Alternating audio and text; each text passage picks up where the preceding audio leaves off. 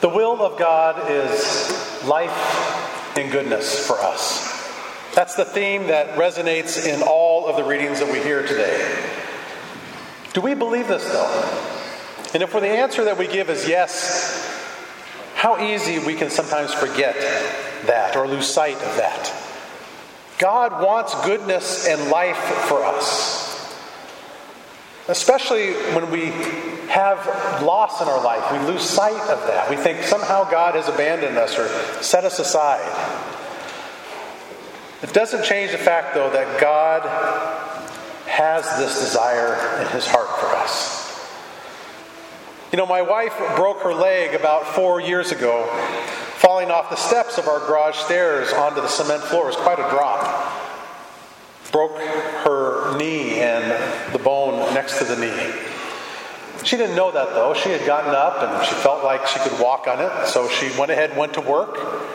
And during the day, her colleague said, You know what, you really should get that checked out. So she relented and she went to the doctor and got it x rayed, and sure enough, it was broken.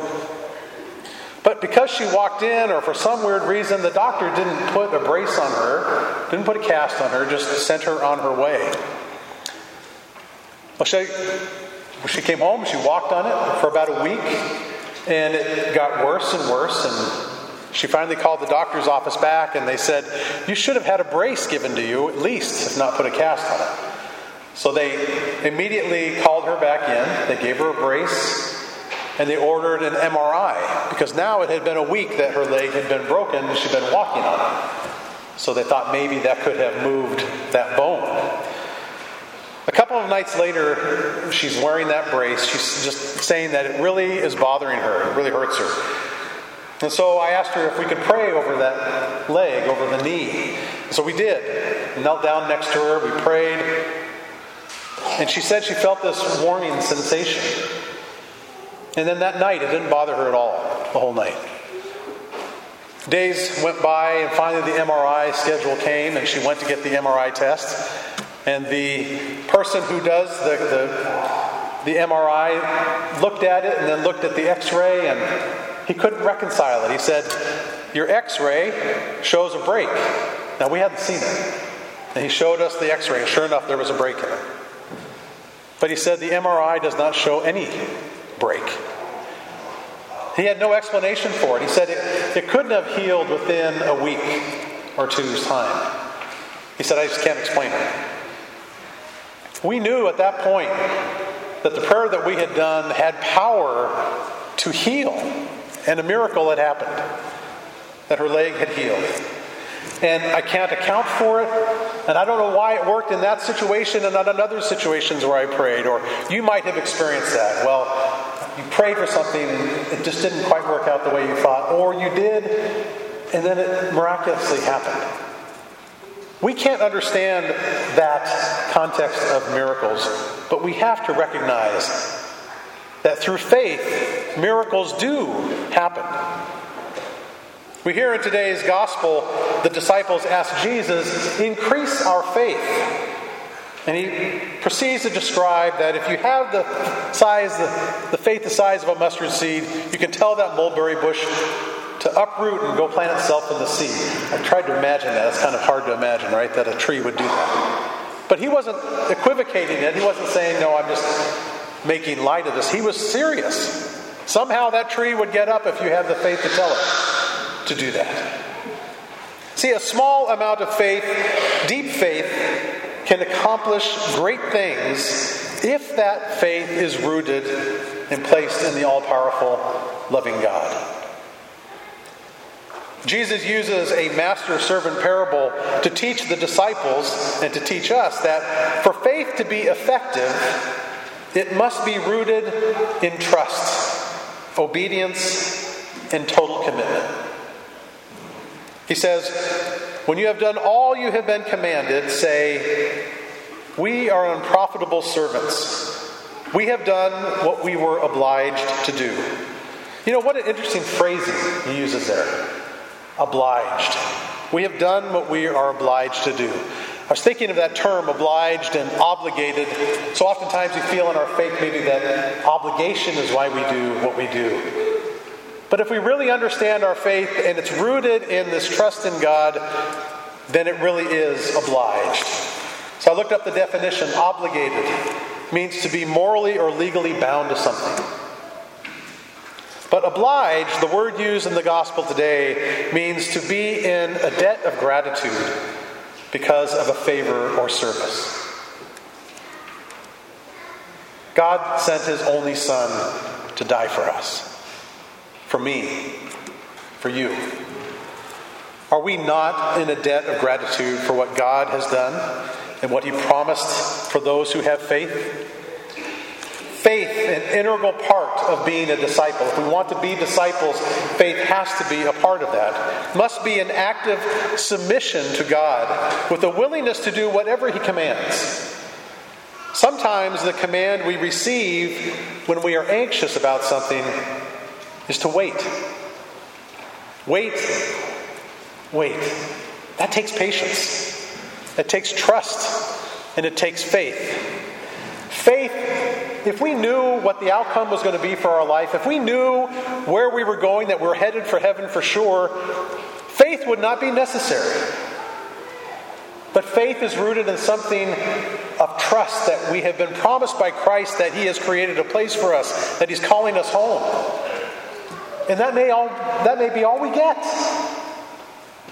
But He promised it. And so we put our faith in the promise, even though we haven't seen, even though we haven't maybe fully received what we think we are expected to receive. It takes patience and persistence, doesn't it?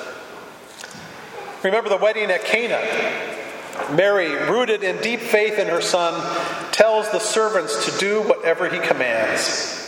And then Jesus proceeds to act on his mother's request, and he carries out his first public miracle.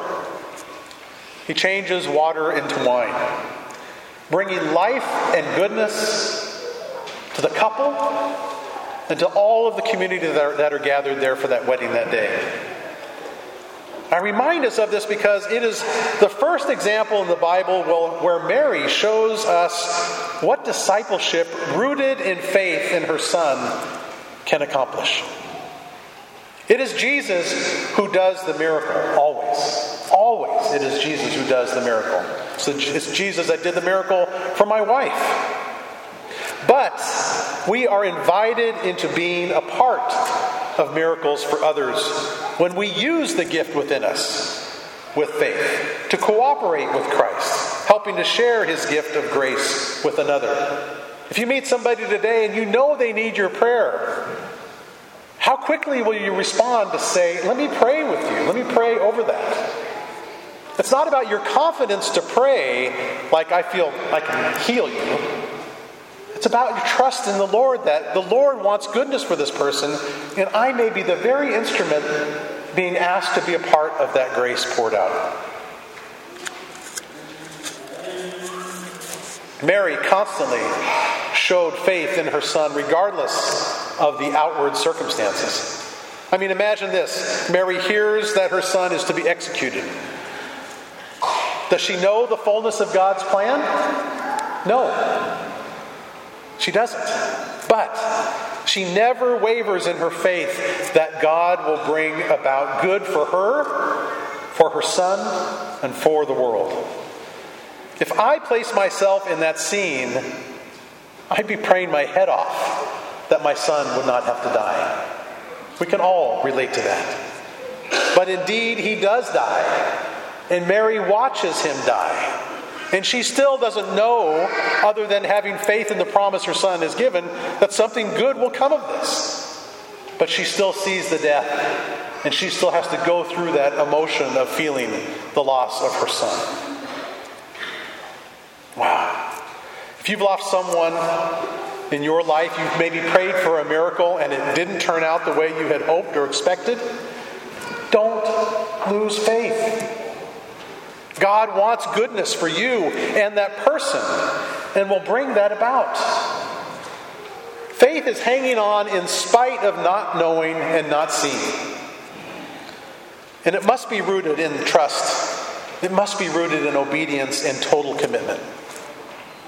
How many in the world are suffering from things that can be misconstrued as God's punishment? the war in Ukraine, the hurricane, Ian hitting Florida in the southeast. And as I shared earlier this morning, last night after I did this homily, I went home and I heard about more atrocities in the world. The soccer game where people got trampled, a place in uh, Africa where they're having violence and people are dying. Innocent people are dying. And you see all of this around you. It is the consequence of a broken world. God, though, wants goodness for us. He wants goodness for us. And on our part, we must have faith in the midst of all of that worldly trial that we see to remain faithful to God.